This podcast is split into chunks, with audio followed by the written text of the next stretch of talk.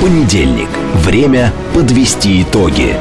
Главный редактор радиостанции «Говорит Москва» Роман Бабаян вместе с вами обсудит и проанализирует главные события прошедшей недели, их причины и последствия. Вспомним, что было, узнаем, что будет. Авторская программа Романа Бабаяна. Программа предназначена для лиц старше 16 лет. В столице России, Москве, 18 часов 8 минут. Это радио «Говорит Москва». Я Роман Бабаян, главный редактор радиостанции. Добрый вечер всем. А, ну что, давайте с нашей традиционной а, переклички. М-м, география у нас опять отличная. Ну, поехали, да. Павлодарская область, Казахстан с нами. Кольцово навострилась. А Омск ждет, э, Светлоград, Ставропольский край слушает. А, так, так, так, так, так, так, так, так. Шахты Ростовская область, Екатеринбург с нами. Щучинск, Казахстан с нами. Иркутск с нами. А, всегда. Михайловка, Волгоградская область. Э, Советская Украина с нами. С большим удовольствием смотрю вашу передачу. Светлана Ходоковская. Москва ждет, Оренбург с нами, Краснодар рад встрече, Омск здесь, э, Лиски здесь, Иордания с нами, Севастополь, Бройбер, Крым, Симферополь. Ягнышевка, Тульская область область. Дубай, Дубайский край, это замечательно, да. Санкт-Петербург, Пермь с нами, Нижний Новгород с нами, а, Старая Оскол, Калмыкия, еще раз Санкт-Петербург, Псков, а, Соединенные Штаты, Бостон, Свердловская область, э, область, да, Сысерть, Владивосток с нами, Сталинград, Чехия, Тюмень, Испания, а, дождливый Прибалтийский Калининград с нами, Петропавловск, Казахстан, Ярославль, Камышин, Германия, солнечная Мордовия, Комсомольск на Амуре, Волгоград, еще раз Санкт-Петербург, Молдова. Ну, в общем, прекрасно, да, все отлично, отлично. У нас с вами опять география. Итак, а, телефон нашего прямого эфира 8495-7373-94,8. Телефон для ваших смс-ок плюс 7 925 4 восьмерки 94,8. Работает наш телеграм-канал, говорит МСК Бот. Здесь началась трансляция нашей программы. Она началась еще и на нашей странице ВКонтакте и на Ютубе. Она тоже пока еще идет. Сколько человек у нас уже подключилось к нашей трансляции на Ютубе? 1090. 1090. Давайте поактивнее, друзья, поактивнее. Зеленоград, Италия, Владивосток, Израиль, э, Омск, Саратов, Анапа, Томск, еще раз Владивосток, Лондон, Норильск. Да, в общем, все здорово. А сегодня как мы с вами будем работать? Ну, давайте напомню об основных событиях, которые у нас разворачивались, и на некоторых из них мы остановимся, а, более подробно об этом поговорим, о них поговорим, обменяемся мнениями. Владимир Путин побывал с визитом в Казахстане, где прошли его а, переговоры с президентом Касым Жамартом Такаевым. Был подписан ряд документов, определяющих дальнейшие пути общения двух государств. Мы не просто союзники, это цитата, а наиболее близкие союзники. Значит, э, по завершении визита в Казахстан президент России посетил штаб наших сил в Ростове-на-Дону, где у него состоялись встречи с высшим командованием Минобороны и Генерального штаба, а также с командующими войсками. Социологи узнали у россиян, что следует считать победой в СВО. В сознании подавляющего большинства россиян победа в специальной военной операции так или иначе связана с беззаговорочным поражением Украины. А для почти четверти респондентов таким итогом станут присоединение и закрепление а, в РФ новых территорий. Опрос проводила исследовательская группа Russian Field, русское поле. Ну, почему нельзя вот просто сказать? Исследовательская группа «Русское поле». Нет, ну обязательно «Russian Field». Вот бесит меня эта история. Ничего не могу с этим поделать. Это поселок, поселок Грин, ну, какой-то там Вудфилд, там не пойми что, в деревне Маслова. Ну вот, ну что это такое? Ну откуда вот эта страсть к этим названиям, а таким? Ну ладно. А, в пресс-службе Минобороны сообщение о перегруппировке войск Днепра назвали провокацией. Ранее такие сообщения были выпущены агентствами ТАСС и РИА Новости, а спуска, спустя несколько минут они были аннулированы как ошибочные. Цитата. «Рассылка ложного сообщения о перегруппировке войск в районе Днепра якобы от имени пресс-центра Минобороны России является провокацией». Это странная история, которая сегодня у нас с вами а, появилась. Действительно, вначале пошли вот эти вот сообщения о том, что перегруппировка какая-то, отвод войск на более выгодные а, позиции. Я когда увидел это сообщение, у меня было дежавю. То есть я уже видел такие сообщения, когда мы отводили войска, помните, когда сдавали Херсон, да, а, когда уходили из-под Харькова, да, на более выгодные а, позиции, а, как, как, а, как это тогда звучало, а, жесты доброй воли это был Киев и Чернигов. Нет, это не так. А здесь непростые решения. Вот, непростые решения. Значит, и э, я ждал, что сейчас появится еще и фраза про непростые решения. И тут вдруг появляются сообщения, на самом деле, что эти сообщения, которые были первыми, они аннулируются. Я, вот я никогда такого раньше не видел. Ну, просто вот не, мог, не могу вспомнить, когда я вообще, в принципе, а, видел, чтобы а, на информационных лентах вот были такие формулировки. То есть э, считать то сообщение, которое было вот тогда, а, выше, собственно, недействительным. Потому что, в общем, какая-то это очень странная история. Как появилось это фейковое сообщение, откуда оно появилось, кто автор, я думаю, что должны в этом разобраться. Потому что такими, такими темпами а, ну, где у нас с вами гарантия, что не появятся еще какие-нибудь фейковые сообщения, где будет сказано, а, вот сегодня а, там штурмовые подразделения ВСУ вошли в Белгород, или там, я не знаю, или в Курск, или еще куда-нибудь, или находятся на подступах к Москве. Ну, что это за ерунда? Кто-то кто должен за это ответить. Я думаю, что мы узнаем в ближайшее время, откуда вся эта история появилась, откуда ноги растут. Россия запросила срочное заседание Совбеза ООН в связи с ударами по Донецку. Об этом сообщил первый зам постоянного представителя нашего Дмитрий Полянский. А Штаты израсходовали 96% выделенных на поддержку Украине средств. Об этом заявил а, Джон Кирби. Значит, тут цитата даже. Что касается оставшихся денег, что из общих средств, выделенных Украине с начала конфликта, это не только военная поддержка, но и экономическая, финансовая и гуманитарная помощь. Мы израсходовали около 96%. Ну, то есть осталось э, около э, 1 миллиарда, ну, чуть больше 1 миллиарда, то есть 4%. Да, ну, в общем, вот так, да, об этом мы тоже поговорим обязательно, да. Значит, Арестович раскритиковал политику главы э, украинского государства Зеленского. Назвал ее неэффективной, заявил о наличии конфликта между президентом и военным руководством страны. По мнению Арестовича, Зеленский сталкивается с критикой, и из-за этого его речь становится все более эмоциональной. Основная причина – это неудавшееся контрнаступление, помощь Запада используется неправильно, и это проблема – между президентом и военными существует конфликт, но правду сказал Заужный. Поговорим о том, что там происходит и какие отношения между Зеленским и Заужным. Глава нашего Министерства обороны Сергей Шойгу в начале ноября говорил, что украинские войска безуспешно атакуют российские позиции на Запорожском, Донецком, Херсонском направлениях. А, значит, э, власти ну, как обычно, в общем, осудили э, западные страны за поддержку Киева, а в офисе Зеленского раскритиковали интервью Заужного, которое он, собственно, дал да, западным журналистам. Но это туда же, вот в копилочку конфликта между Зеленским и Заужным. Дальше. Uh, Урсула фон дер Ляйен здесь, она в Киев десантировалась, да, и рассказала о том, что Украина uh, окажется в Евросоюзе. Она там вроде никакие даты не называла, но потом, как у них водится, там откуда-то что-то там утекло, да, и появилась дата 2027 год, то есть это получается всего там, ну, через 4 года, да, через 4 года Украина будет в Евросоюзе. Очень странное заявление госпожи фон дер Ляйен, Глава Еврокомиссии ответил, что значит, э, переговоры с Киевом о вступлении в ЕС стартуют немедленно. Как только Евросовет примет соответствующее решение.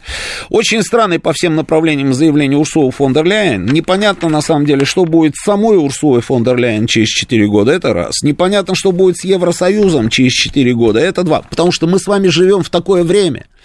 Мы живем в такое время, когда мир пришел в движение, и движение это, понимаете, э, оно, ну вот, Куда выплывем, одному Богу известно. Никто этого не знает. Но у нее, видите, какие горизонты. Она смотрит туда и говорит, вот я вот вижу, через 4 года а, Украина будет в Евросоюзе. При этом не уточняет, какая именно Украина, что будет называться Украиной, где будет находиться эта самая Украина, с кем она будет граничить, какое население будет у этой Украины и будет ли она вообще в принципе. А, дальше, значит, э, параллельно с этим она говорит еще и о такой же перспективе для Грузии и Молдавии. Ну, все то же самое, да. Эрдоган заявил о необходимости скорейшего прекращения огня э, на Ближнем Востоке. Речь идет о Газе и говорит, я начинаю новую программу, которая направлена на недопущение новых преступлений против человечности в Газе. Буду звонить каждому из мировых лидеров, вести с ними переговоры, при необходимости встречаться. Я намерен создать совместную глобальную инициативу по урегулированию кризиса в секторе Газа с лидерами, президентами и премьер-министрами. Ранее президент Турции обвинил Израиль в преступлениях против человечности. Мне просто интересно, да, знаете, вот я наблюдаю за всем тем, что, что там происходит, и совершенно очевидно, абсолютно очевидная история, что газу, газу все оставили. Все делают очень громкие заявления, все рассказывают про признаки геноцида, все говорят э, про преступления э, против человечности, все делают такие воинственные заявления вроде бы как, да, но при этом, при этом, по факту на земле а, происходит что? Происходит стирание, значит, э, населенных пунктов в секторе газа с лица земли. А, Израиль не скрывая, говорит о том, что э, они останавливаться не будут, даже если против них будет все человечество, что у них есть определенные си- э, цели и э, силы для реализации этих целей. Нетаньяху напрямую говорит, что Газа будет под контролем, даже после того, как они закончат эту операцию, Газа останется под контролем израильского государства. Вот и все. Вот и все. И а, вот эти вот все заявления Эрдогана, что он будет там звонить каждому из этих лидеров каких-то мировых, ну да, наверное, будет звонить каким-то а, лидерам. Но вот Объединенные Эмираты, например, согласились ограничить реэкспорт из Евросоюза а, там каких-то товаров, а, в, которые шли в Россию, да. А, вот это вот заявление мы слышим. А вот где заявление, допустим, Арабских Эмиратов по поводу того, что они там что-то там перестанут поставлять или что-то такое сделают в адрес, допустим, государства Израиль? Ничего этого нет. Мы только слышали заявление, что они оставляют там в силе, не хотят разрывать какой-то там договор Авраама, там еще что-то. То есть вот а, никто на обострение не идет. Вообще никто. Ни одна из этих арабских стран. Вот и все. И поэтому Израиль все это видит и, собственно, как говорится, продолжает делать то, что он делает. Ну вот как вот какие-то вот такие вот у нас с вами новости. Ну давайте теперь а, давайте попробуем теперь, значит, порассуждать, да, пообсуждать, порассуждать там и так далее. Некоторые из них.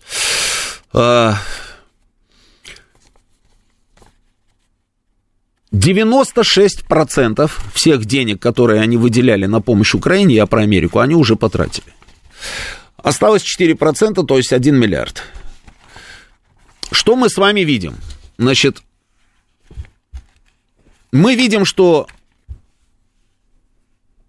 американцы хотят вроде бы как, ну, по крайней мере, вот это вот, э, те люди, которые до сих пор еще управляют штатами, да, что они вроде бы как хотят продолжать поддерживать Украину. Об этом делает заявление, ну, все подряд. Там и Уойт Остин, это человек, который возглавляет Пентагон, и э, э, Блинкен, кристаллической честности человек, э, они все эти заявления делают.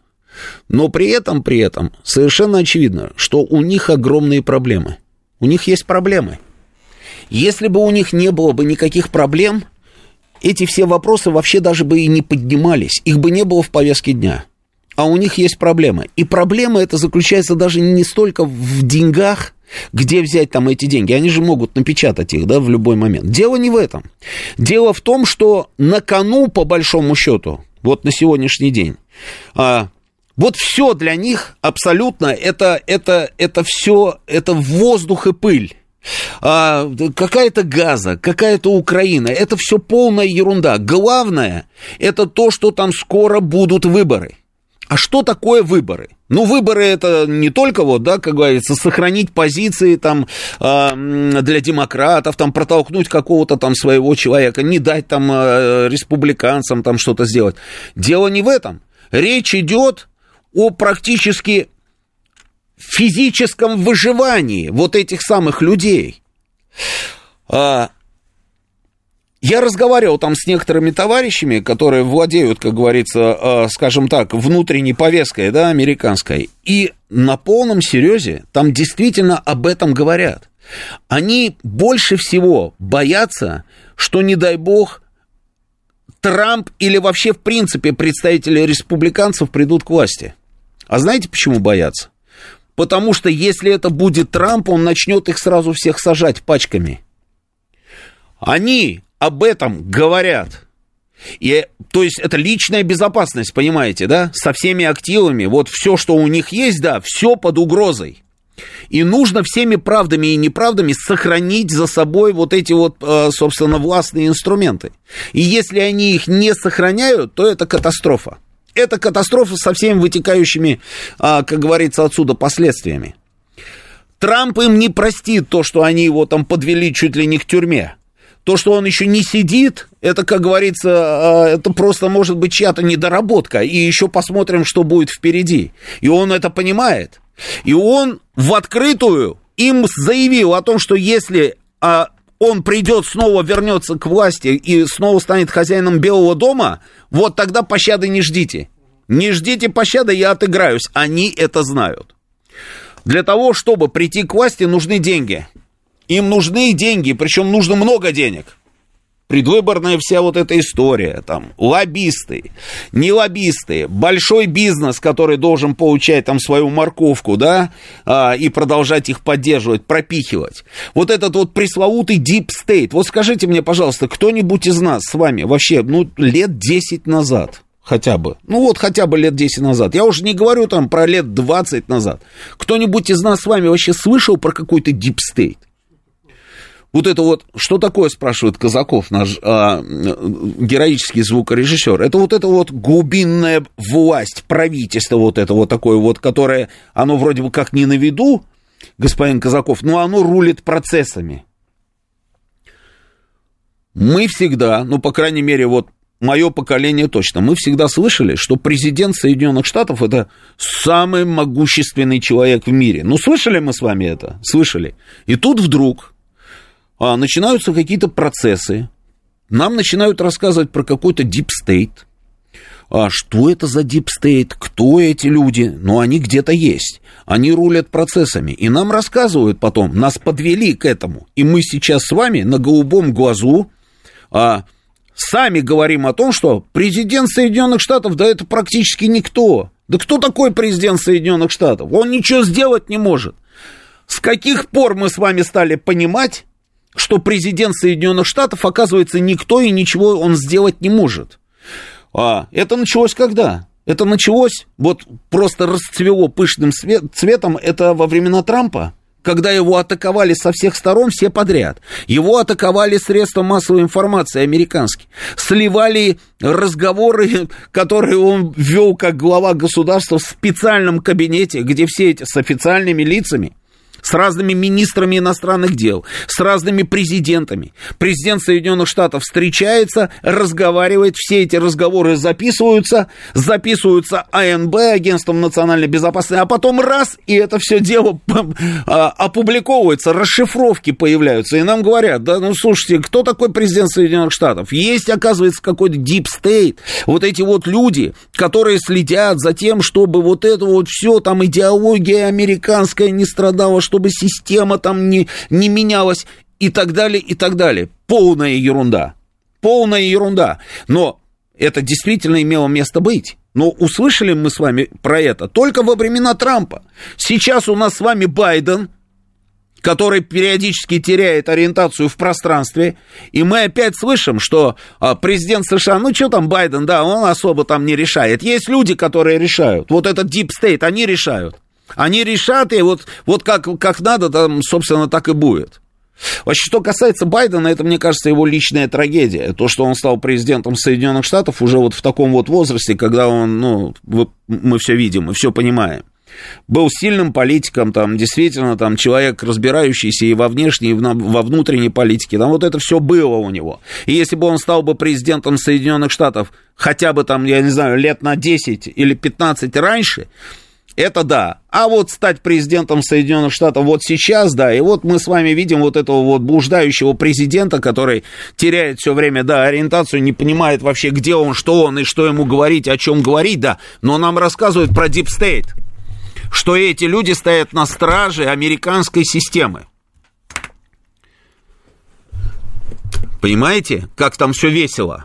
То есть есть, есть а, определенные силы, которые по большому счету руководят всеми процессами США. И эти люди не хотят второго пришествия Трампа или же кого-нибудь из тех же самых республиканцев. И ради этого они готовы абсолютно на все. Абсолютно на все. Но для того, чтобы реализовать свои планы, нужны деньги. Денег мало. Вообще, в принципе, в мире сейчас, с точки зрения экономики, все не здорово. За исключением, вы не поверите нас – Это просто замечательно. Ну, реально, то есть, понимаете, какая штука а, странная случилась? Мы-то думали, что а, у нас хуже, чем у них у всех. А в реальности получается, да, президент Путин, вот он сейчас сидел в, а, в Казахстане, да, на пресс-конференции, он что говорил? Он говорил, слушайте, он сам, вы обратили внимание, как об этом говорил Путин? Он сам просто был а, а, потрясен, удивлен, там, да, он говорит, у нас показывает экономика, несмотря вот на это, на все, там, санкции, вот эту вот, вот всю ту ситуацию, которая сложилась, экономика дает рост. И неплохой рост, когда ничего всего этого не было, нам 2% роста – мы все время говорили, это успех. 1,7, 1,8, 2 это, это успех. Сейчас больше двух, там три с чем-то, под четыре. Президент говорит, это просто замечательно. А что случилось с переработкой? Нефтепереработка у нас на 43% дает рост, такого, говорит, не было у нас вообще никогда. И он с таким удивлением сам это говорит. А у них проблема. У них проблема, и при этом эта проблема, она на самом деле уже становится глобальной. Она не только... Так, надо уйти на новости. Да, все, у нас Филипп, да, Филипп Клеменов уже в студии, да, мы уходим на новости, а, и после выпуска новостей продолжим. Понедельник. Время подвести итоги.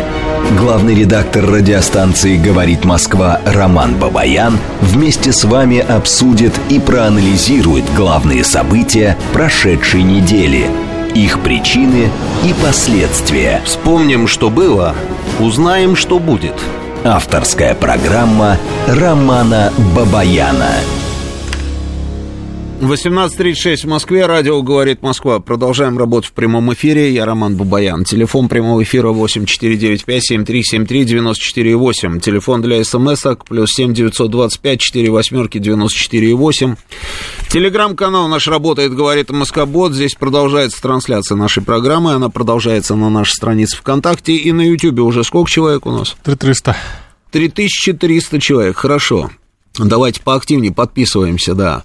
А, Илья нам пишет, это не Deep State, это крупный капитал, который выбирает нового президента. Этих капиталистов, кстати, никто не выбирает. Ну, можно, да, крупный капитал, там, а, понятно, неважно. Дело в том, что а, эти люди, оказывается, теперь в Штатах решают все вопросы, понимаете, да, не президент, а именно они, да, и они вот хотят повернуть вот туда, вот куда они хотят повернуть. И а кто там работает президентом, а, типа, это и не важно. Но что-то мне подсказывает, что если придет Трамп, в очередной раз, остановить они его пока не могут, а, то мало им всем не покажется. Шутки, шутки кончились, шутки кончились, да, ну посмотрим, да. А, ну так вот, проблемы, на самом деле, в экономике по всему миру, посмотрите. Ну, посмотрите, что происходит в Европе. Не надо мне писать по поводу того, что, а, вот, смотрите, человек мне пишет, да, а, о каком росте экономики может идти речь, чтобы там не заявляли уровень жизни и реальные доходы падают. Теперь, внимание, легионер вот нам пишет, да. Значит, Раньше я два раза в год ездил отдыхать куда хотел. Менял машины раз в три года, премиальные марки покупал, купил квартиру. Теперь же доход как был, так и есть. Зарплаты не индексируются по 4-5 лет, еле хватает на еду. Ничего себе позволить не можем. Вот вам и 2%, и 40, и 4% рост экономики. Что-то как-то вот, знаете, вот не могу поверить вам, что вы голодаете, легионер. Ну, никак не получается. Вообще никак, просто не бьется. А, покупать машину раз в три года премиальный марок, а, ну, это, наверное, неплохой доход, да, который вам позволял это делать. И если даже он у вас сохранился и не проиндексировался, то это очень хороший доход. Поэтому не надо так над собой издеваться и сидеть на голодной диете. Идите покушайте. А, в Китае тоже проблемы. И в Китае проблемы с экономикой. А люди, которые живут в Китае, как не, неожиданное, да, такое, да, вот, вот такой поворот, да, но тем не менее в Китае проблемы. Вы посмотрите, просто зайдите, посмотрите там китайские ресурсы, почитайте, что они пишут. Посмотрите, какое количество небоскребов сносят они в Китае. Как вы думаете, почему они сносят небоскребы? Стоят небоскребы, они их сносят. Ну вот зачем? Вот для чего сносить небоскреб? Какие есть варианты? Какие варианты у тебя? Построить еще больше. А, вот, чтобы построить еще больше, понимаете? Вот он так рассуждает, наш звукорежиссер. Они не могут содержать эти небоскребы. Нет денег на их содержание. Такая вот мысль не приходила в голову? Денег на содержание нет. То есть продать, там, если это жилые какие-то дела, они не могут, и, соответственно, сдать, если это офисные помещения какие-то, тоже не могут. А просто держать и содержать там эти здания, это вылетает в копеечку, денег нет, они их сносят. Посмотрите, что происходит в Европе. Европейцы вообще для американцев расходный материал, это совершенно очевидно, потому что они первыми попали под, под раздачу. Первыми попали под раздачу. А сейчас на них сбагрят еще и финансирование Украины, постараются это, по крайней мере, сделать. Если не целиком, то хотя бы на значительный процент, чтобы вот всю тяжесть расходов, как говорится, взяли на себя европейцы. Это, конечно, а, не будет означать, что американцы бросят этот проект. Нет, они не для этого, собственно, его создавали. А, но полностью его финансировать они больше не будут. И они об этом говорят. И в Европе есть реакции уже на это, на все. И Барель уже сделал там давным-давно заявление, что если американцы сейчас выйдут из этой схемы финансирования, то Европа вряд ли справится. Они пытаются какие-то деньги там выделять Украине, но при этом у них у самих проблемы. Они могут на бумаге зафиксировать какие-то суммы, но когда это все опускается на землю и подходит к моменту реализации этого самого финансирования, начинаются проблемы. Урсула фон дер Ляйен, Жозеп Барель, все эти люди могут делать какие угодно заявления, но что такое Евросоюз? Это огромное количество государств, у которых свои интересы, у каждого из них свои интересы. А венгры как стояли на своих позициях, так и стоят. Не хотят видеть ни в Евросоюзе Украину, и тем более финансировать ее не хотят. Словакия, пожалуйста, пришло новое руководство в республике, и они говорят, ничего кроме гуманитарки Украина от нас не получит. Поляки, вы посмотрите, что происходит с поляками. Как вы думаете, почему? Поляки, которые 364 раза Дуда приезжал в Киев, обнимался, целовался, гулял по Крещатику, рассказывал о том, что мы вместе, а, поляки и украинцы, братья навек, а мы недоумевали, как такое может быть. И не только мы, там огромное количество людей в самой Польше, никак не могу понять, как можно обниматься с людьми, которые героизируют бандеровцев, виновных, собственно, в Волынской резне, да, то есть это геноцид польского населения на территории Украины, а их руководители едут, обнимаются и готовы там что-то помогать там еще как-то. Но вдруг в какой-то момент поляки что-то такое почувствовали. А почувствовав, они тут же начали искать повод для того, чтобы поругаться с Украиной. И на сегодняшний день вы посмотрите, как все здорово у них там обстоит. А, какие отношения теплые. И поляки говорят, нет, не будет никакой Украины в Евросоюзе. А теперь представьте, полякам скажут, а вытащите гроши, допустим, и отдайте а, из своего кармана деньги украинцам, да никогда они на это не пойдут. И по большому счету в Евросоюзе есть только несколько стран, которые могут позволить себе финансирование вот этой вот самой а, горе Украины. Это немцы, французы. Но и там ничего этого не будет. Не будет, потому что не хватает денег. А сейчас, если еще огромное количество беженцев туда пойдет, а они обязательно туда пойдут, обязательно пойдут, с Ближнего Востока я имею в виду, тогда совсем будут веселые времена для них. Абсолютно веселые времена. Ну, посмотрите, посмотрите сами, что они говорят про свою экономику, про свои предприятия, которые закрываются одно за другим. Это же не мы придумываем, это они об этом пишут в своих газетах и в своих журналах. Американцы что делают? Слушайте, а, люди, которые приезжают из Америки, они говорят о том, что американские границы открыты на сегодняшний день. Вы слышали что-нибудь про это? Что границы США открыты, что туда можно заходить и заходить. И туда заходят вот эти самые нелегалы и продолжают туда идти. Они даже не знают точного количества людей, которые находятся на их территории.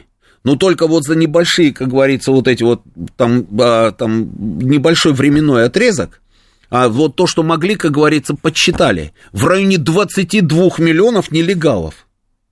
А что это они вдруг взяли и открыли границы США? Трамп, вы помните, он там и стену собирался там, и, и, и стрелять там, и, и депортировать тут же моментально там дал а, а, вот этим вот а, ребятам, которые, как это называется, таможенная и пограничная а, служба, да, США, да, а, их наделили этими правами, чтобы они просто брали там человека, да, нелегально, и сразу его депортировали. Забейте и посмотрите, какие получили они новые указания. И новые указания с приходом Байдена – не имеют права больше депортировать никого. В итоге люди рассказывают, американцы рассказывают, говорят, стоят пограничники тупо и наблюдают, как идут эти толпы через границу, и они ничего не делают, потому что а, шаг сделал, если, да, хоп, ступила твоя нога на территорию США, тебя уже даже депортировать не могут. А почему они это делают? Что они сошли с ума? Они не сошли с ума. А, они думают о перспективе. Я так, я, ну, я вот пытаюсь это объяснить. Перспективы их интересуют. Те самые нелегалы, которые при демократах попали на территорию США, они через какое-то время, через какое-то время, когда легализуются, они же будут голосовать. Они же, они же знают, благодаря кому, собственно, они оказались на территории США, благодаря кому им удалось легализоваться, и за кого они будут голосовать. Вот ровно за них они и будут голосовать. Понимаете? А что будет до того момента происходить, это сейчас, как говорится, не особо кого интересует. Криминал, вот это вот все, это, это все, это так, мелочевка по сравнению вот с этой грандиозной задачей, которую они хотят реализовать. И вообще что-то мне подсказывает, что все дело идет к тому, что там будет однопартийная система. Они не могут уже сосуществовать, эти две партии, мирно. Они уже просто ну, отменили все, все правила и понятия. Уже готовы, как говорится, вот делать все, что угодно. Взять, посадить там бывшего президента, да раз, просто, как говорится, вообще не проблема. Только для того, чтобы сохранить собственные позиции. Deep State, не Deep State, неважно, кто это делает. Никогда такого не было. Но сейчас это стало возможно. Соответственно, с той стороны, со стороны республиканцев, они же это видят тоже. Если вы предлагаете вот такие вот, как говорится, подходы, то, пожалуйста, и в ответ вы будете получать ровно то же самое. И поэтому, поэтому война не на жизнь, а на смерть. Веселая история, веселая. И в контексте вот этой вот грызни внутриамериканской, которую мы называем там предстоящими выборами – а дело же не только в этих выборах. Дело в том, что трансформируется вообще в принципе весь этот институт, властный институт в Соединенных Штатах. И все это сказывается на всех абсолютно направлениях, в том числе и на внешней политике, в том числе и на украинской истории. Вот казалось бы, да? Но нет, сказывается еще как. А, на Украине. Что происходит на Украине? контрнаступление просто сдохло. Это понятно. Очевидная история. Ничего не смогли сделать, но при этом, при этом нужно сохранить власть. Ну, то же самое, вот такая же история у Зеленского. Нужно сохранить власть. Что он в это время видит? Что у него происходит? Он вдруг видит, что Заужный, а, человек, который по их внутренним вот этим всем опросам, и открытым, и закрытым, пользуются достаточно большой поддержкой в войсках. То есть большой поддержкой у людей с оружием. Заужный дает интервью. И дело даже не в самом интервью, потому что по большому счету в самом интервью, которое он там э, дал, он просто как военный специалист, э, вроде бы как рассказал э, о том, что в реальности происходит на земле в войсках. Какие проблемы, почему не удалось, почему что-то получилось, что нужно, да, там, и хотелки какие-то, да, там, озвучил. Кстати, странная история тоже, да, ему нужен какой-то технологический прорыв. Он говорит, нам нужен технологический прорыв, и тогда мы выйдем из этого тупика, и тогда у нас будет успех. Какой технологический прорыв, совершенно непонятно, да. Но это ровно то же самое, что немцы говорили, да, когда им супероружие было нужно, когда они были уже в шаге от того, чтобы, как говорится, умереть. А, дело не в этом, а дело в том, что Зеленский, они просто просчитали. Они просчитали, и они же, они же, это люди одной ментальности. Они прекрасно поняли. На самом деле, вот это заявление Заужного и вот это интервью, неважно, о чем он говорит, главное, зачем он это делает. И они поняли, что Заужный таким образом посылает сигнал ребятам в Вашингтоне. И сигнал достаточно конкретный. Во-первых, он прикрывает себе одну точку и говорит, что, слушайте, вот смотрите, вы 96% там всех выделенных денег нам уже дали. Это грандиозные суммы, грандиозные. Там миллиарды и миллиарды. А, а результата нет. Все средства массовой информации написали, западные средства массовой информации написали, результата нет. И написали, что конфликт между Зеленским и Заужным. И это тоже, знаете, сигнал. Смотрите, сигнал а, о чем? Эти средства массовой информации, они контр... все под контролем. И понятно, что а, просто так что-то там напечатано быть не может по определению. Это мы с вами уже видели много раз. И если там об этом печатают, значит, они знают, зачем они это делают. Понимаете, да? И он посылает сигнал, вы дали бешеное количество миллиардов, но вы кому дали эти миллиарды? Из-за этого бешеного количества миллиардов до нас, до людей, которые в окопах, как он говорит, а он же символизирует армию, да, вот до людей, которые в окопах, дошла только определенная часть. А, ну, из этих миллиардов, там, говорят, 20% уходит в качестве отката, там, тем ребятам, которые выделяют эти деньги. Ну, даже минус эти 20%, это все равно бешеные суммы. И из этих сумм до нас, конкретно до людей, которые должны были реализовать ваши задумки и ваши планы, говорит он ребятам в Вашингтоне, дошла небольшая часть. Все остальное рассосалось по дороге. А почему, говорит он? а потому что политическое руководство, имеется в виду Зеленский, политическое руководство вот так вот выстроило такую систему. И вы, делая ставки на этих людей и помогая этим людям, Зеленскому, Ермаку, там, да, и вот этим вот всяческим там товарищам, помельче, а вы не получите результата.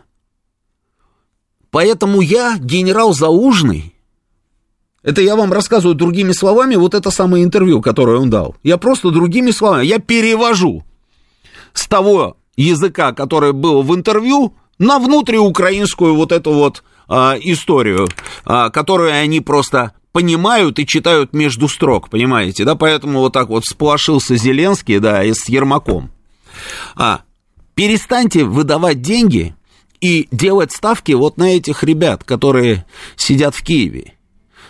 Давайте прям вот сразу напрямую на меня. А для того, чтобы это все шло на меня, то это значит, что я должен стать кем? Ну зачем вам нужно, чтобы а, вот был президент какой-то со своим офисом, потом есть еще какой-то министр обороны, а президент это верховный главнокомандующий, есть какой-то министр обороны, а потом еще есть какой-то главком. Ну зачем вот это вот все нам лишние позиции? Давайте я буду три в одном, и тогда все ваши расчеты по отношению к России, как говорится, я реализую. Интересно, да? Я такой, я три в одном. Вот, вот делайте ставки на меня. Зеленский это сразу просчитал вместе с Ермаком. Именно поэтому, именно поэтому и началась вся эта грызня. Ровно поэтому, потому что они поняли, что он таким образом себя предлагает.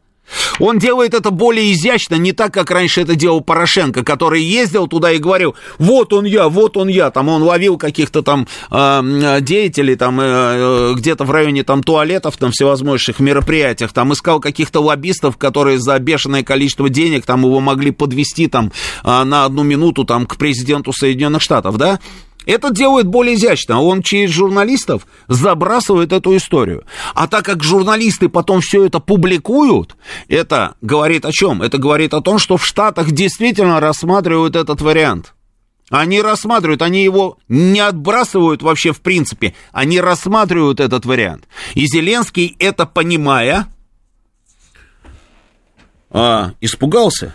Испугался, потому что Зеленский понимает, что... А, а что будет с самим Зеленским, если вдруг в Америке а, решат, что для того, чтобы свалить Россию, нужно сделать ставки на Заужного? Что будет с самим Зеленским? Кому он будет нужен? Куда его потом можно пристроить, этого человека? Ну куда? И зачем? Главное, зачем? В чем будет его ценность? Ценности никакой нет, поэтому нужно срочно спасать ситуацию. Свистать всех наверх, а что такое спасать ситуацию с точки зрения Зеленского? Спасать ситуацию, это значит, нужно убрать Заужного, ну, куда-нибудь, неважно куда, ну, главное его задвинуть. А, это раз. Во-вторых, попробовать все-таки убедить опять американцев продолжать помогать. А американцы не хотят. Американцы сказали, нет, ребята, все, хоры. Помощи больше не будет. Она будет, но чуть-чуть маленькая. А вот такая большая, ее больше не будет. Она будет маленькая потому что денег нет. А, идите к европейцам, говорят американцы, а европейцы сразу на старте говорят, да мы бы, да, да, да, ну у нас нету, ну что, как, как, как это, да, да, без вас мы вообще никуда. Поэтому единственные люди, которые могут еще дать деньги, это американцы, но они не хотят. И что делает Зеленский? Зеленский отправляет туда Ермака. Ермак сейчас в Штатах. Он поехал туда. Перед ним одна единственная задача. Всеми правдами и неправдами добиться встречи с Трампом, убедить Трампа переговорить с Зеленским. Дальше Зеленский рассчитывает, что у него получится, переговорив с Трампом, убедить его, убедить его в продолжении помощи США а, украинскому государству. Но что-то мне подсказывает, что этого не, что это не получится. А почему не получится? Да потому что а, Трамп обижен, Трамп уже давным-давно, на самом деле же, да, когда еще были те выборы, вы помните те выборы, в результате которых, собственно, он не переизбрался? Он же рассчитывал, что они ему предоставят документы, компромат на э, всю вот эту вот историю там с сыном, там, буризма и там и так далее, и так далее. Он же говорил, дайте, слушайте, дайте мне эти бумаги, да и я их свалю. Они же не дали ему эти, они его кинули. Я думаю, что они ему пообещали, но это как водится на Украине. А что? Ну да, конечно. Но кинули. Потому что в какой-то момент они подумали, что, а может быть, им сказали, что не надо этого делать. Не надо этого делать, потому что будет больно. И они испугались. И не помогли Трампу. Сейчас они придут к Трампу, и с каким ли, вот какое нужно иметь лицо для того, чтобы еще, собственно, иметь наглость идти к Трампу и говорить, слушай, а ну, все-таки, ну, старик, ну, это, это, это самое. Не получится, Трамп больше на эту штуку не клюнет. Но Ермак сейчас там, в Штатах, и он будет пытаться это сделать. Но не получится. И денег не дадут, потому что денег нет. Не дадут денег, они больше не будут выделять никакие деньги в тех количествах и в тех объемах, которые, собственно, они выделяли. Именно поэтому идут и разговоры о том, что, слушайте, э, и, ну, американцы же понимают, да, что если не дать денег, они же сами об этом тоже заявляли, да, что если мы не будем помогать, если мы не будем поддерживать, то все это закончится там уничтожением этого государства. То есть это будет победа Путина, а это и не в наших интересах, говорят они. А, и вот они вот в такой вот ситуации, да, то есть а, помогать опять этим ребятам толку нет. А, он может рассказывать какие угодно сказки, что у нас будет как он начал спорить, да, за ужином, нет никакого тупика, это все полная ерунда, вот нам бы сейчас эти самолеты и все остальное, и мы будем продолжать наш контрнаступ, и у нас будут успехи. Не будет никаких успехов, Заужный, как человек военный, говорит, даже если все самолеты дадите, ничего не поменяется не поменяется. А, но нужно же убеждать. И если, если снова дать ему деньги, это значит взять, вот, как говорится, с тем же успехом эти деньги можно сжечь или там разорвать где-нибудь на пороге Белого дома. То есть результата не будет. А если не давать ему совсем этих денег, то это закончится тем, что э, победит Путин, как они говорят. Поэтому нужно найти какой-то такой вариант хитрый, чтобы и не так, и не так. А какой может быть такой вот хитрый вариант? Ну, европейцам вот скормить всю эту историю, они бы с удовольствием, но те не могут. Они говорят, у нас тоже денег нет, вот посмотрите на наш кошелек, там вообще ничего не осталось. Поэтому они будут пытаться, пытаться нас обмануть и каким-то образом навязать там какие-то переговоры. Именно поэтому, именно поэтому. И ни почему другому.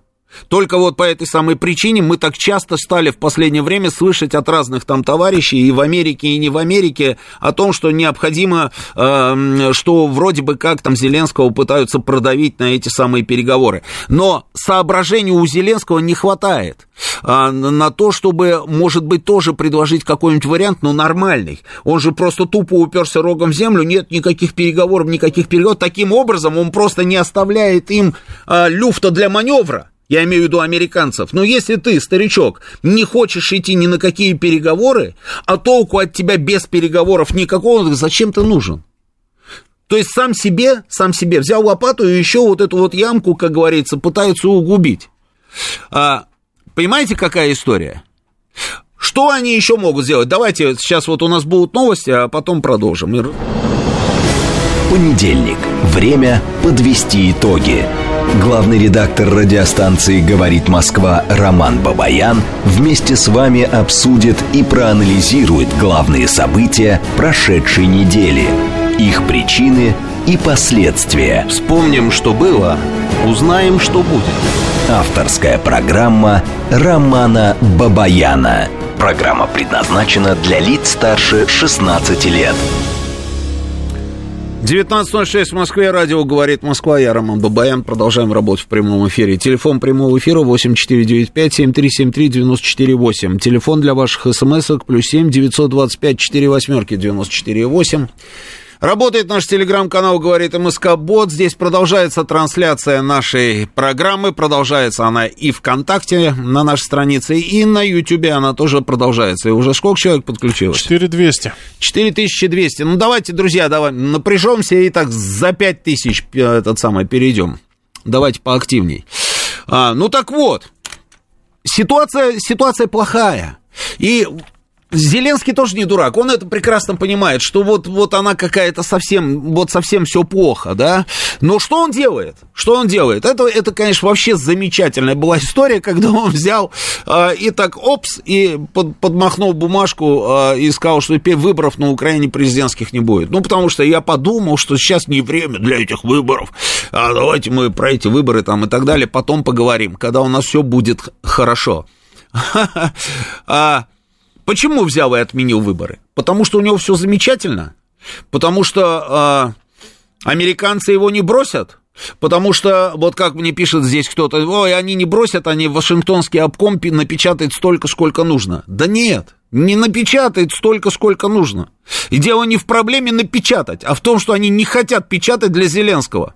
И если бы он понимал, что напечатают и дадут сколько нужно, и там и снаряды где-нибудь они найдут, и какие-нибудь там танки с самолетами они ему поставят, и вот это вот все будет замечательно. И если у него есть успехи на крымском направлении, как он здесь лапшу на уши вешал там всем подряд, что у него где-то там какие-то есть успехи, да, то зачем нужно было отменять выборы?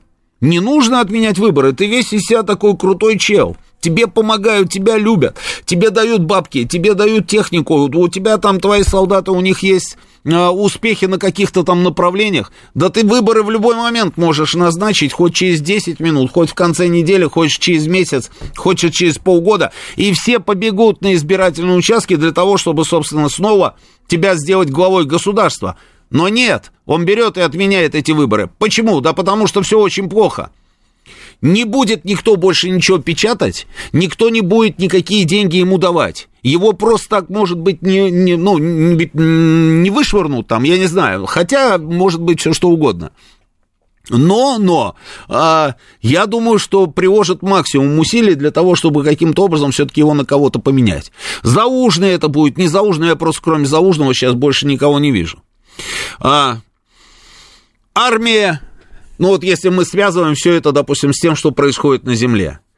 У армии успехов нет, а гигантские совершенно бешеные потери, ресурса для продолжения наступления нет, несмотря на то, что он обещает там это наступление еще и зимой, да, ресурса нет. Все эти военные специалисты в тех же Штатах, там и в Британии, они это все прекрасно видят, проанализировали, уже давным-давно все поняли. А мобилизация, мобилизация проходит просто какими-то драконовскими методами, то есть отлавливают всех подряд, где поймали, как говорится, и тут же отправили в войска. Подготовка, соответственно, этих новых солдат нулевая, то есть потенциала даже у мобилизованных подразделений нет никакого.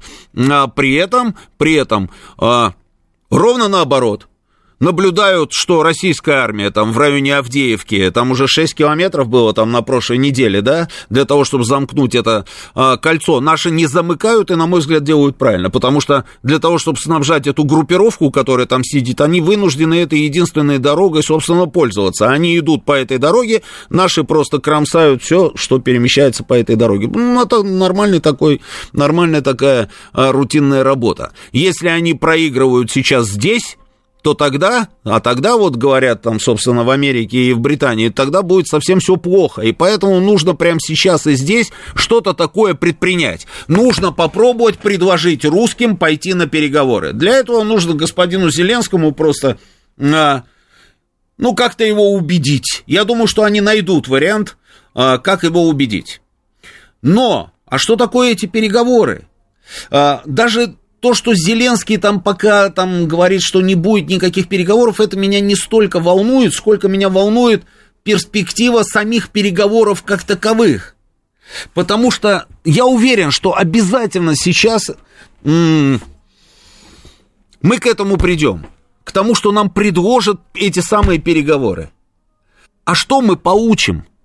Вот вопрос, который тоже меня очень сильно беспокоит. Что мы получим?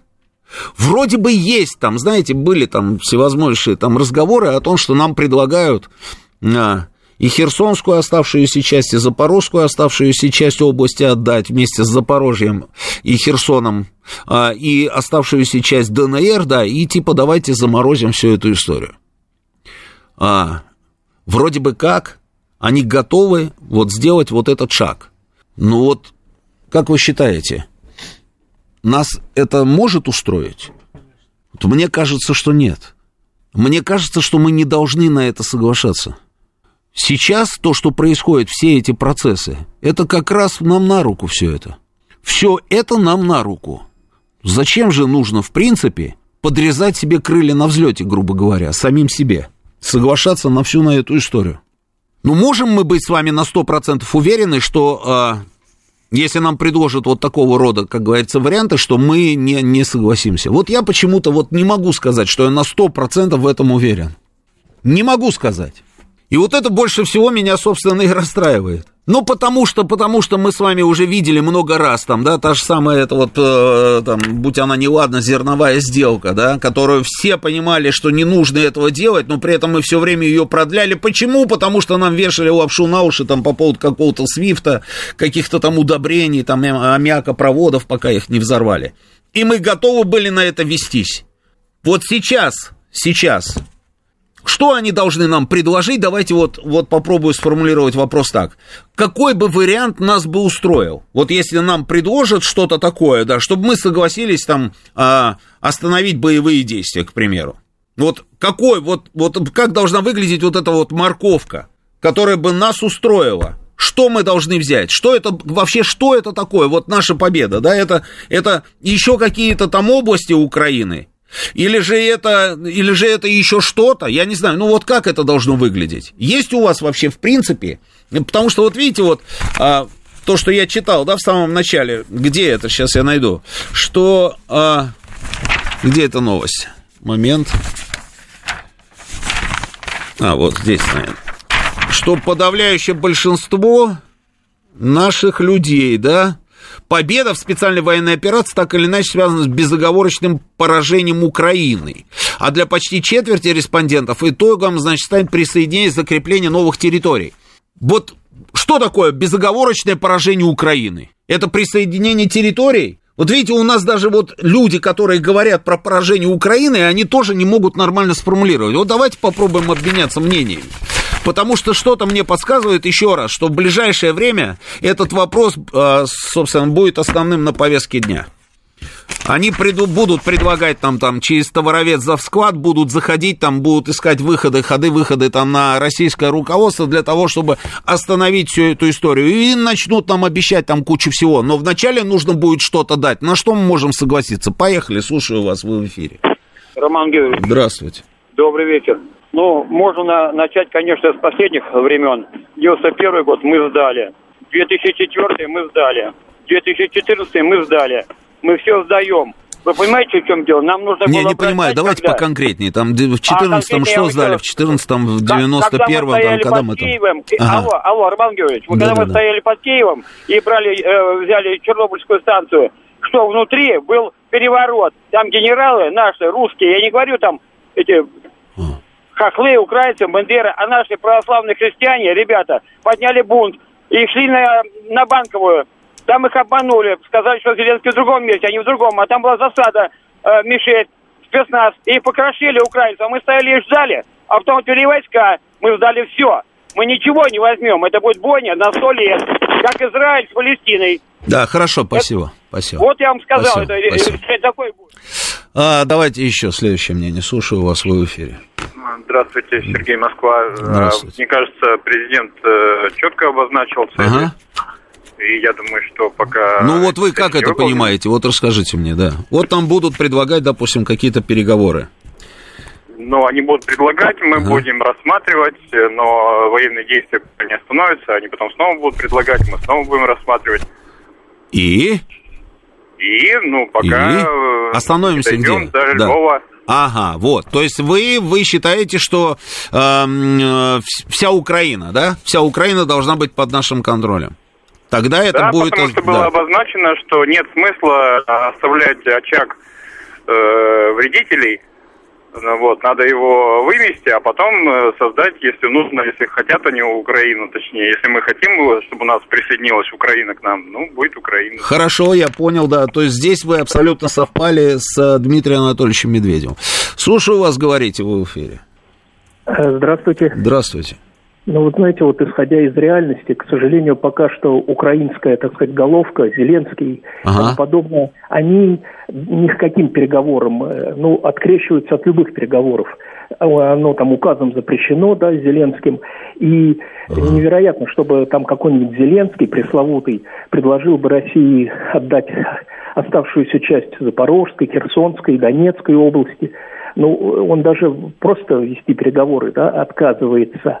А так проблема в том, что украинские ВСУ сохраняют свой военный, оборонный потенциал. Они пока не уничтожены. Только какое-то унич- уничтожение вот значительного оборонного военного потенциала ВСУ вернут нам и территории, и будут приблизят победу. Вот в таком только виде. А реальность такова, что пока что всякие там Зеленские, они просто на переговоры не согласны. Не то, что что-то уступить, они рот э, разевают на российский Крым. Вот в чем проблема. А, вот смотрите, вот американское издание, да, Вашингтон Пост пишет, вот, а, значит, а, Украина проигрывает войну, а украинская армия движется к катастрофе. ВСУ терпят поражение за поражением, поставлена дорогостоящая непобедимая западная техника, горит на поле боя. Мобилизация продолжается, но боеспособность войск все ниже. А... Ну, пару месяцев назад они примерно такие же тексты уже начали появляться. Ну, а вы говорите, что э, потенциал ВСУ, как говорится, с ним все хорошо? Получается, Нет, не, не все хорошо? Не, не хорошо, но он пока сохранен. И вот, ну, давайте посмотрим, в январе мы, наконец, освободим Авдеевку через два месяца, например. Ага. Вот такие хотя бы маленькие шажки, но очень важные.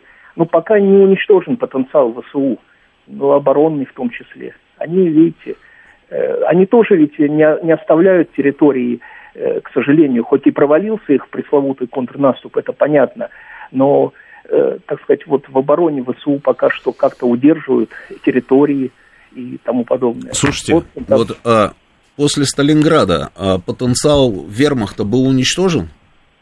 Э, нет, до конца, конечно, нет. Была Курская битва, было а, Днепра. Да, а после, да, да, да, да, хорошо. После, после э, Прохоровки потенциал вермахта был уничтожен? Э, У немцев Нет, под ружьем было 9 миллионов человек, армия тогда. Как говорил да, Гитлер, да, никогда да. в жизни в Германии не было столько человек под ружьем. Такой армии никогда не было. А, ну вот прошли, прошли вот эти вот битвы. Они же назывались коренным переломом, помните, да? Почему? Да. Почему? Хотя у них потенциал, вот я вот пытаюсь понять, он уничтожен был тогда уже или, или еще нет? Конечно, нет. Еще было освобождение Белоруссии до конца освобождения Западной Украины, Прибалтики, и даже миллион немцев... А почему, так, да, а почему тогда э, это считается переломом? Потому что произошел действительно э, перелом в Великой Отечественной войне. И у нас какой был мобилизационный потенциал? 9 миллионов, вы правильно говорите. Это же все сталинская мобилизация, это механизм очень серьезный. 37 миллионов было мобилизовано.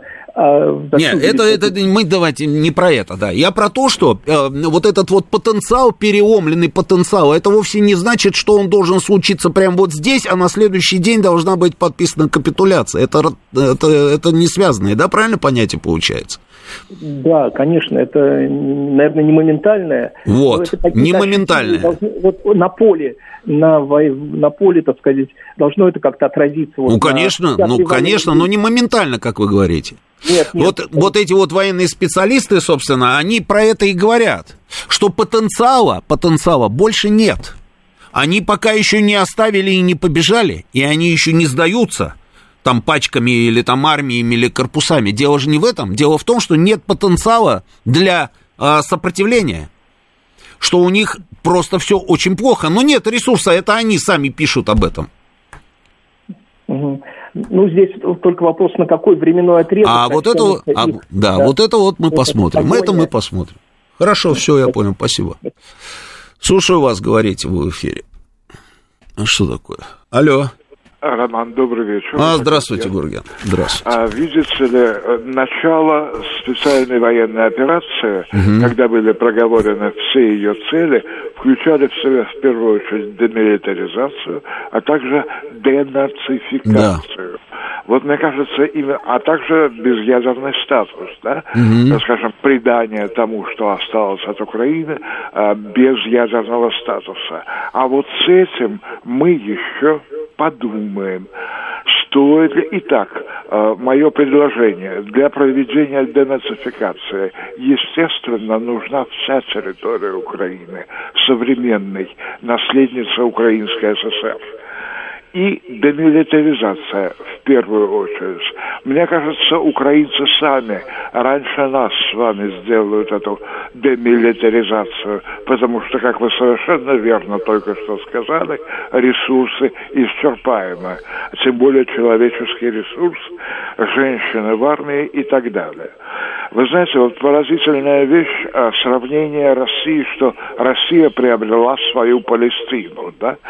А дело в том, что а, в мягком подбрюшье, да, soft underbelly, как говорят англичане. Нет, это не так.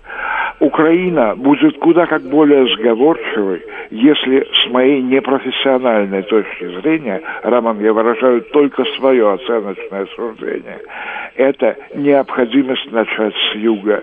Это Одесса, Николаев, Херсон, mm-hmm. Измаил обязательно. Mm-hmm. И как только, как мне представляется, как только эти территории отойдут к Российской Федерации вследствие блистательного референдума, а в этом я абсолютно убежден, вот только тогда остальные территории станут податливыми. Это не польская от моря до моря, от моря до моря это куда как более, э, ну, мне кажется, ощутимо по отношению к тому, что осталось из Украины действие, а именно возвращение территории Николаева, Одессы, Херсона и всех тех областей, которые, э, ну, простите, это, конечно, уже психиатрия большая, которую и предлагает, и не предлагает Зеленский. Обратите внимание. Предлагает, потому что ему хотелось бы этого, как запасного варианта. Он живой человек, ему жить хочется. И, более того, не пострадать от своего окружения. Вы видели его, конечно, его небольшую фигурку на фоне его компатриотов, которые там, видимо, заправляют какими-то процессами, как им кажется. Вот у меня такое мнение. Спасибо. Спасибо. А, ну да. То есть вот то, о чем вы говорили, это по большому счету там называется Черное море, да? То есть нужно отрезать их от Черного моря, когда это произойдет, все остальные регионы станут более податливыми. Ну, наверное, да. Наверное, да. Ну, что интересно, интересно другое еще. Значит, они же а, чё, что пытаются сделать, да? А, мало того, что он отправил туда Ермака а, для того, чтобы тот наводил мосты там с Трампом. А вот здесь кто-то пишет, а как Трамп даст денег, а, он же еще не президент Соединенных Штатов. А, причем здесь Трамп даст денег, он президент или не президент. Республиканцы должны утвердить эти самые а, кредиты для Украины. А Трамп это как раз человек, которого республиканцы выдвинули на президента. Вот и все, нужно попробовать договориться. Но вы представляете, вот Ермак едет в Штаты для того, чтобы навести какие-то там мосты с Трампом, но эти-то тоже знают о том, что Украина сейчас вот так вот задницей крутанула и побежала к Трампу там с ним договариваться. Как вы думаете, там вот эти вот ребята, которые стоят за Байденом, да, они как на это на все отреагируют? Это называется «добро пожаловать в украинскую реальность». Чтоб вы понимали, называется. И это нормально. И вашим, и нашим, да, вовремя предать это не предать, а предвидеть. Понимаете, какая штука? И вот пускай теперь крутятся. А параллельно, параллельно они сейчас, знаете, что будут делать? Вот прям вот, вот зуб даю. Они сейчас попробуют, конечно же, там э, слить этого заужного. Обязательно, потому что он для них уже, уже угроза. Я поэтому сказал, что то ли на Заужного там сейчас сделают ставку, да, там э, в Америке, то ли еще на кого-то, это, как говорится, будем посмотреть. Но они вот самого Заужного будут сливать. А как слить Заужного? Ну вот Зеленский сидит там с этим вот со своим этим Ермаком и думает, как бы нам этого заужного, которого вот, вот как вот надоел уже, да, а как его сольешь, когда у него а, там солдаты его любят. Значит, нужно сделать что? Нужно каким-то образом а, подвести заужного под какую-нибудь хитрую схему и потом рассказать там народу и тем же самым солдатам, что на самом деле это не мы это не мы здесь там воровали там какие-то деньги, да, а, в то время как вы вот э, за отпуск вынуждены там платить бабки. Для того, чтобы уехать в отпуск, нужно занести деньги. Для того, чтобы получить нормальное обмундирование, нужно занести деньги. Там за много-много разных там позиций там нужно заплатить для того, я уже не говорю, для того, э, чтобы закосить, там они там заносили деньги там всем этим военным. Нет, вообще, в принципе, у них сейчас вот это вот все вот так вот поставлено, да. А Нужно кого-то обвинить же в этом, да, и вот нужно просто этим солдатам будет донести такую мысль, да, что на самом деле во всем виноваты не мы, а именно Заужный и его люди. Что мы-то все деньги, которые получали, там мы отправляем в войска, а вот Заужный с его людьми, они все это дело распиливают. Или же, или же, а, а, не или же, а и, для того, чтобы оправдать собственную атаку на Заужного, и, допустим, снятие его с должности перед американцами. Нужно и американцам с англичанами рассказать, почему Заужный Заужному надо убрать. Что они могут такое инкриминировать Заужному, чтобы американцы и британцы, допустим, согласились бы на то, что Заужного, ну, снимут сейчас Заужного, и ладно, и бог с ним. И вместо Заужного будет там какой-нибудь Сырский там или еще кто-нибудь. А, ну, как вариант, да, вот я думаю. Есть такая болезненная история, что а, оружие, которое поставляется Украине, а, каким-то образом оказывается в руках у кого-то. Ну вот, значит, нужно инициировать, просто зная, как у них там все это работает, да, а инициировать там несколько журналистских расследований, к примеру. Причем с западными журналистами занести какие-нибудь деньги, где-то заказать эти журналистские расследования, потом под громкими заголовками в каких-нибудь э, таких вот не самых последних изданиях должны появиться материалы, которые будут результатами этих журналистских расследований, где будет написано, что там, к примеру, какой-нибудь Хамас или Хазбалла воюют там какими-нибудь винтовками там или э, там, э, там, я не знаю, джевелинами или еще чем-нибудь. Это вот как раз ровно те самые штуки, которые поставлялись там Украине. И вот эти вот штуки там э, по линии Заужного, значит, были проданы, перепроданы, и на этом там нагрели какие-то там а, деньги, там вот эти вот самые люди, да, Заужному каким-то образом оправдаться будет невозможно. Ну как, что он может сделать? Он может сказать, что нет, это неправда и не более того, да? Но, тем не менее, я думаю, вот что-то, вот какой-то вот такой вот хитрый иезуитский ход нужно сейчас от господина Зеленского ждать. Обязательно пойдут обвинения в какой-нибудь коррупции, а на этом фоне я подумал, что лучше всех устроился, знаете кто? Резников, тот, который был министром обороны. Он воровал, воровал, воровал, коррупционные скандалы, скандалы, скандалы, потом просто вовремя ушел. Вовремя ушел, никто не вспоминает ни про какого Резникова. А на Заужного можно потом повесить вот этих вот всех, как говорится, все эти грехи. А, и американцам даже сказать будет нечего. Скажут, а мы такой вор, да, ворюга, да, ладно, давай, убирай его. А что будет потом, посмотрим. Сейчас Филипп Клеменов и выпуск новостей продолжим через несколько минут. Понедельник. Время подвести итоги. Главный редактор радиостанции «Говорит Москва» Роман Бабаян вместе с вами обсудит и проанализирует главные события прошедшей недели, их причины и последствия. Вспомним, что было, узнаем, что будет. Авторская программа Романа Бабаяна. Да, 19.38 в Москве. Продолжаем работать в прямом эфире. Это радио «Говорит Москва». Я Роман Бабаян. Телефон прямого эфира 8495-7373-94,8. Телефон для смс-ок плюс 7 925 4 восьмерки 94,8. Работает наш телеграм-канал «Говорит МСК Бот». Здесь продолжается трансляция нашей программы. Продолжается она и на нашей странице ВКонтакте. И на Ютьюбе у нас сколько, Александр Казаков? 4600. 4600. Нет, ну, друзья, ну что такое? 4600. И еще нам нужно 400 с небольшим э, подписчиков, собственно, вот сейчас вот прям вот, вот, вот прям не, не зрителей, не подписчиков. Нет, подписчики тоже нужны, да. Зрители, да, и будет больше 5000. Отлично. Э, читаю ваши сообщения. Вот тут Николай мне пишет. Вот удивительный, э, удивительное, конечно, существо человек. А, вы столько времени говорите про дела в Украине, но он не русский, наверное, да, но в Украине, потому что это как-то это... Ну ладно, что можно подумать, вы вещаете не на московском радио, а на киевской радиостанции. Лучше расскажите про наши дела. Понимаете? Ну вот что вот сказать этому человеку? Это вот из той же оперы, вот такие вот не очень умные люди, Николай, можете обижаться не очень умные люди, которые нам рассказывают, зачем вы нам про Украину, давайте про наши дела, когда мы рассказывали о том, какие процессы разворачиваются на территории Украины и к чему это может привести. Но нет же, давайте про наши дела. Николай, вы где живете? На, на Мадагаскаре, что ли? Где живете вы, Николай? Вы уже определитесь. Судя по тому, что вы мне а, пишете в Украине, может быть, вы оттуда? Ну, тогда вот там, собственно, сидите и слушайте там свои радиостанции на своем замечательном этом языке. Наталья спрашивает, если ситуация выглядит так, тогда главный вопрос, каковы наши действия? Вот это первостепенно и интересно. А что касается наших действий, я думаю, что мы в ближайшие в ближайшее время мы все-таки пойдем в наступление. Я не знаю, когда это будет. Это будет, наверное, не завтра, не послезавтра.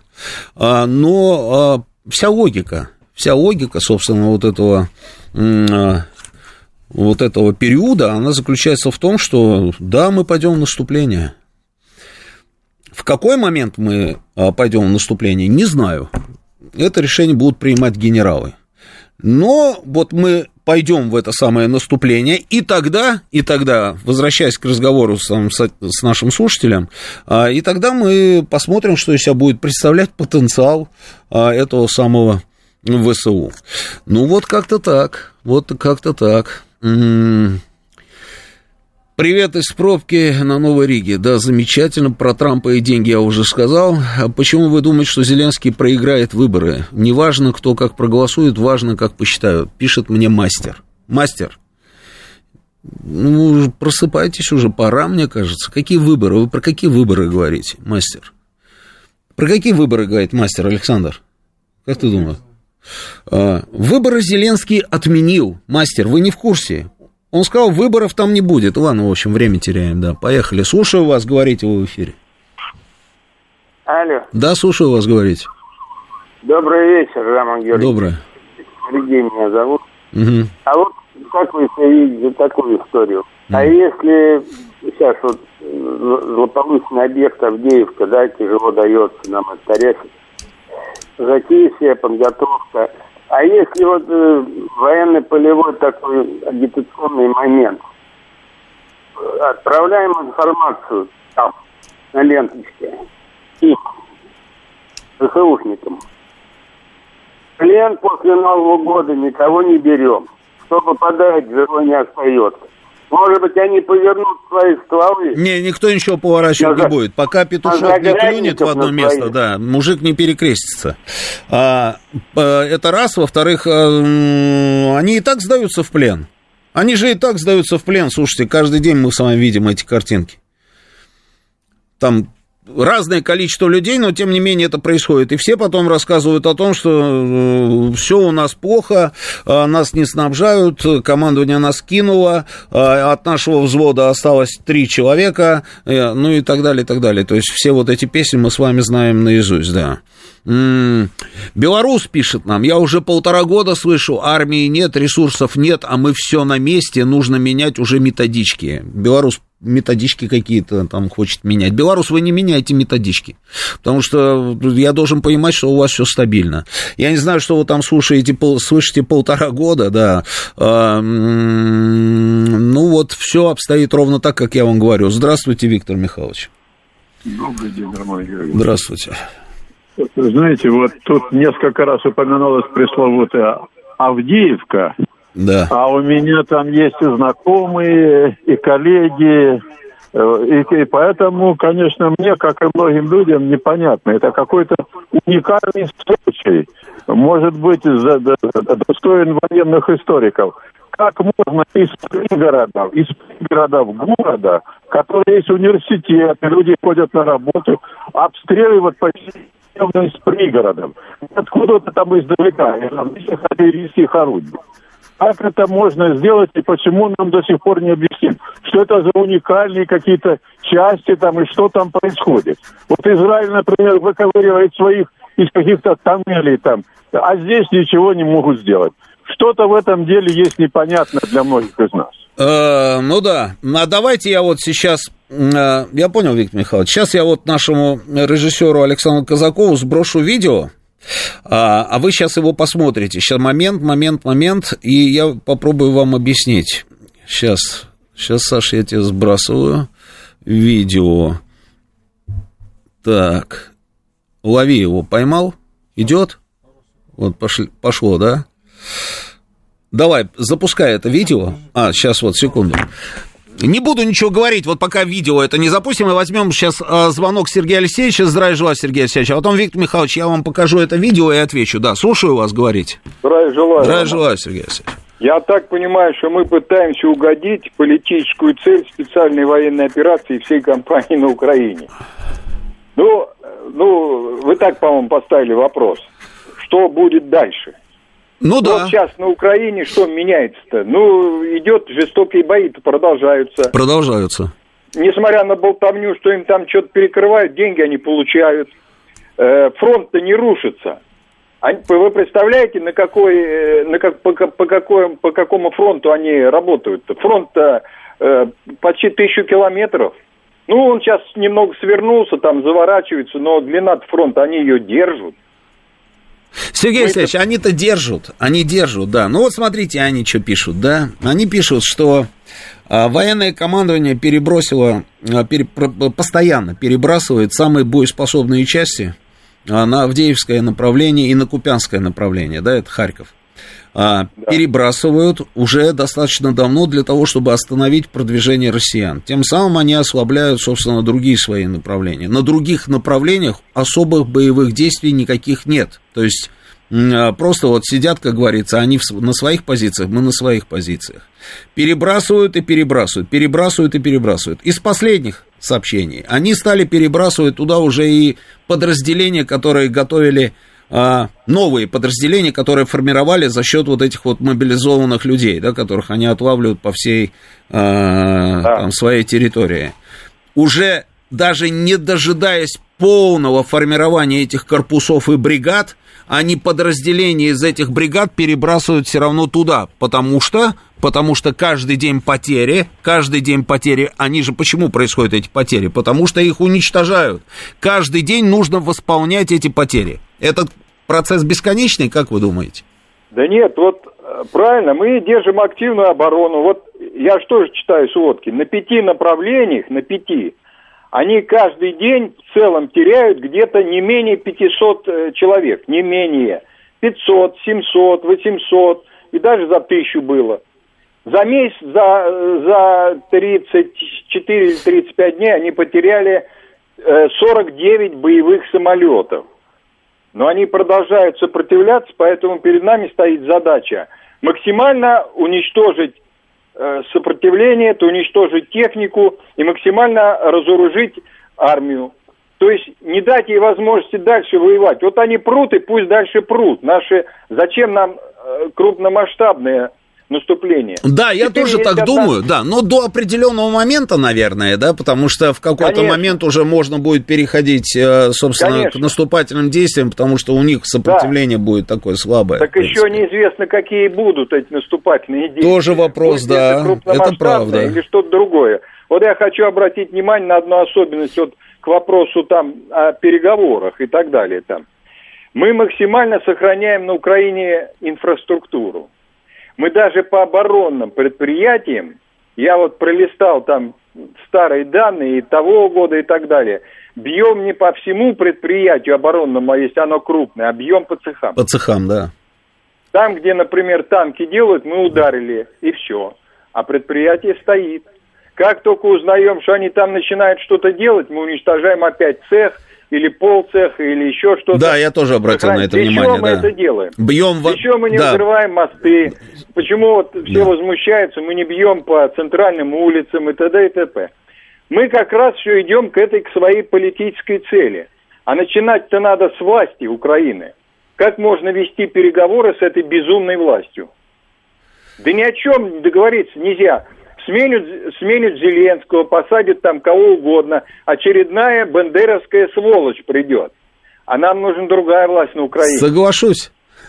Так и есть, Сергей Алексеевич, так и есть. Я поэтому сказал, в принципе, нам какая разница, Заужный, Зеленский, без разницы. Конечно. Это мышиная возня, да, это их, как говорится, уровень, да. Наша задача довести, собственно, операцию до своего логичного Поэтому завершения. у меня складывается впечатление, что вот наша одна из целей – посадить туда свою власть и посадить законным путем. Эта задача очень сложная, Это но да. она самая оптимальная. А потом уже с учетом сохраненной территории решать все это вот все там голосование, всякие референдумы.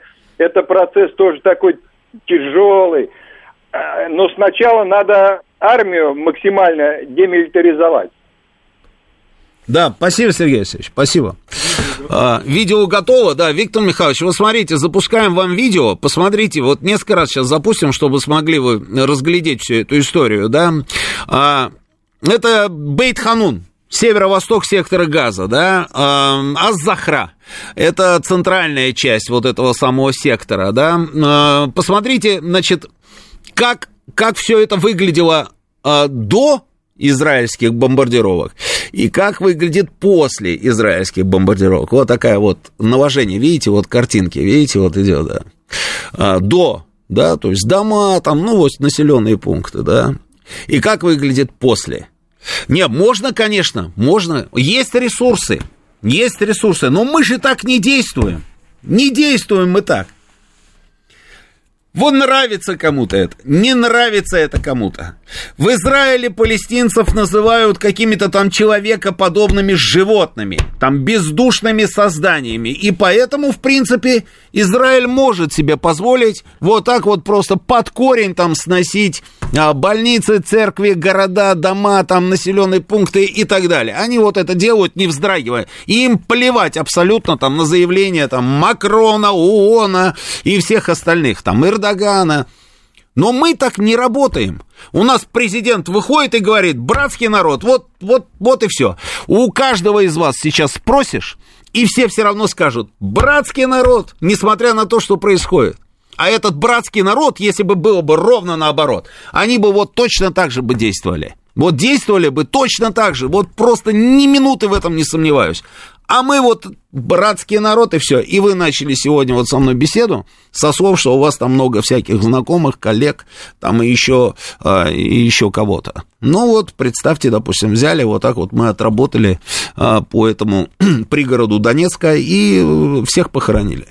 Или же вот так вот отработали по Одессе и похоронили всех в Одессе. Или по Киеву долбанули его точно так же. Вот подняли все, что у нас есть, и огромными многотонными бомбами снесли там все.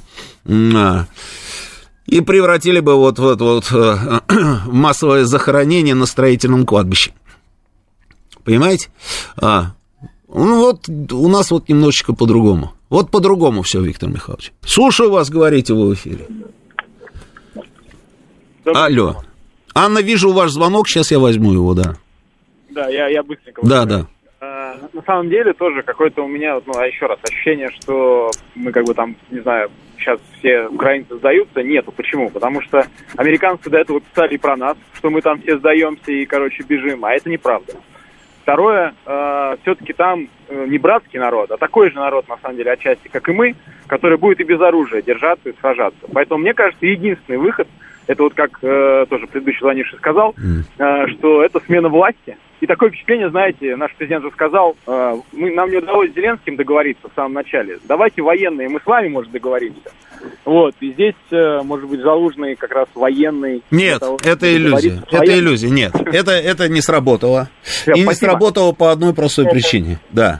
Это не сработало по одной простой причине. А, когда президент это говорил, мы не понимали на самом деле, степень поражения, я имею в виду вот когда зараза поражает, знаете, там, да, степень поражения вооруженных сил Украины. Мы думали, что вся вот эта вот нечисть а, и вся вот эта вот мерзота, это только в каких-то там батальонах с разными названиями, да, а на самом деле это не так. Они уже давным-давно интегрированы в регулярные вооруженные силы эти самые люди, вот эти вот носители той самой идеологии. Они интегрированы были в вооруженные силы, их через военное училище там пропустили, всех вот этих вот негодяев расписных, да, а потом они, собственно, стали там младшим офицерским составом, старшим офицерским составом и так далее, и так далее. Поэтому то, что было на старте в феврале, а, прошлого года, это, это совсем другая история. И объяснение было вот такое. А вот что касается того, что э, вот сейчас, по поводу того, что они там не сдаются, будут сопротивляться, это не так. Вот увидите. Вот посмотрите. А сопротивляться будут. Сопротивляться будут. Но все же зависит от того, с какой силой будут сопротивляться и как долго будут сопротивляться. Вот и все. А то, что они не сдаются, ну как же они не сдаются? Вы посмотрите, сколько этих пленных. Ну, посмотрите, сколько этих пленных. А вы видели, например, вот за последнее время какие-нибудь видеокадры с, с таким количеством наших пленных? Вы видели, нет? Я не видел. Кто видел? Ну, может, на их каналах-то и есть? Да ну брось, слушай, на каких их каналах? Они бы уже давным-давно просто, там, я не знаю, заберусили бы все, что можно. Все ресурсы. Нету. А их пленные есть. И каждый раз а мы здесь ни при чем, а нас за что? А мы здесь просто повара и водители. А начальство и командование нас кинуло и на нас гроши зарабатывает. Да, слушаю вас, говорите. Ой, слетело. Слушаю вас, говорите. А, а, нет. Не... Алло, да, меня? да, слышно, да. да. Дмитрий из Москвы. Странно, нажал Анне, а ваша... говорит Дмитрий. ну ладно, да. да. да, да, Ну давайте. Ну, мне очень понравилось ваше вот по поводу того, что перелом наступает, или наступил даже. У меня вот такое же ощущение, Потому, а я формулирую это как? Вот они уже не станут сильнее, вот как Германия уже не стала сильнее после 43 -го года. Все, это было ее, так сказать, уже да, даже не максимум, наверное. А вот мы станем сильнее. И вот то, что они становятся слабее, это они чувствуют. И от этого вот этот вот э, истерика Залужного, он уже не знает, как бы, э, что сделать, потому что он понимает, что они сильнее не станут, а мы станем. Совершенно верно, так вот. и есть. Он открытым текстом говорит, даже самолеты дадите, и не спасет ситуацию ничего. Не спасет, потому что мы вот научились их сбивать, и также в 16 все позбиваем. Вот. А пленных будет все больше и больше, потому что качество их вооруженных сил падает мы выбили большую часть там так и есть. Ну, так, ну так и есть. Националистов, слушай, добровольцев, вот этих, которые записались в территориальные обороны. Все, они теперь, ну, тем не менее, расслабляться рано. Я думаю, что это еще будет продолжаться. Ну, да, на самом деле, ну, мое мой предикт, что к середине следующего года вот это уже поймут все. Ну, по Политики, срокам, по срокам я, я предлагаю даже, собственно, и не ну, обозначать да, никакие сроки, да, потому что, да, да, да, да, да подождем да. и посмотрим. Но то, что тенденция ясна абсолютно четко. Анна, а где вы? Вот тут хочу взять ваш звонок, а Анны нет. Ну, давай вот. Да, слушаю вас, говорить. Алло. Да что ж ты будешь делать-то, а? Алло? Алло. Да, здравствуйте, Анна, ну, наконец-то. Да, как ваши дела? Да жива как-то, слава богу. Ну, слава богу. Роман Георгиевич, вот объясните мне, пожалуйста, старый дуэт. Вот будем мы входить в города, ну, возможно, филигранно, да? Ну, максимально филигранно. И сразу нас обвиняют против всего. Уже обвиняют, правда? Мне правда? кажется, надо к этому относиться философски уже. Ну, а что философски относиться? Ну вот смотрите, Анна, вот смотрите, вот президент Израиля, президент Израиля со слезами на глазах демонстрирует нам всем а, книгу «Майнкамф», о! которую они обнаружили там у хамасовских каких-то там этих самых э, товарищей в каких-то там катакомбах э, и так далее. И он, как же так? Ну вы посмотрите, ну посмотрите, это же, это и, и слезы, знаете, слезы, дрожит голос, да вот это вот все, да. А когда мы показывали просто тонны этой литературы, мы показываем шевроны, мы показываем татуировки со свастикой, с изображением Гитлера, со всеми этими делами, тот же самый Израиль что делал? Продолжал поддерживать Украину? И делал вид, что он ничего этого не видит. Поэтому то, что нас обвиняют и будут обвинять, мне кажется, надо относиться к этому философски уже. Да, слушаю, простите, ради бога. Сам, самое интересное, что и спасибо никто не скажет. Не, не скажет. А нам что, нужно... поляки говорят спасибо за Краков или Чехия за Золотую Прагу? Да. Не, не говорят. Не, не говорят. О, а что касается президента Израиля, мне хоть Юрий Буткин запрещает ругаться в эфире. Козел он последний, это президент Израиля. Вот если есть на свете больше придурок, чем Нетаньяху, покажите мне его. Я вот прямо сейчас соберусь и пешком пойду посмотреть. Как у него рука-то поднялась эту дрянь взять в руки-то, а? Ты же еврей. Как же ты эту гадость можешь в руки-то брать, а? И еще демонстрировать всему миру тварь поганая. Прости, Господи, душа грешная, знаю, что нельзя так говорить. Берегите себя, Анна, берегите. Не надо так нервничать, не стоит они этого, да. Но, Это а, касается соглаш... переговоров, все говорит, с кем на Украине говорить нечего о переговорах. О переговорах надо говорить с Байденом, если вообще в состоянии о чем-то говорить. Ну или, по крайней мере, с кем-то либо из США, США сейчас Украину все равно до конца не солируют, туда столько денег положено, они заставят Европу ее на себе тащить. Ну да, Пот... ну да, так потащит и есть. Европа, так потащит. Есть. Так и есть. Куда надеемся? Ну, какое-то время потащит, а потом скажет, ой, тяжело, не могу, не могу больше, да. Алис, Ну, Алис, значит, да. тогда кто-нибудь еще подхватит, типа Австралии. ну, как вариант. Ну, их мало, что ли, по свету побил. Как вариант. Как вариант. Спасибо вам, берегите вот. себя. Берегите Всем здоровья. Спасибо, спасибо. А, ну все, да, вот сейчас у нас уже Филипп Клеменов в студии, а, поэтому а, мы сейчас, значит, у нас будет выпуск новостей. После выпуска новостей два Георгия, Георгий Бабаян, Георгий Осипов, а, все про футбол, а потом военный курьер, да? Как они работают, Александр, доложите нам. Галим в студии, а Сладков дистанционно. Хорошо, ладно, да. Встречаемся через неделю.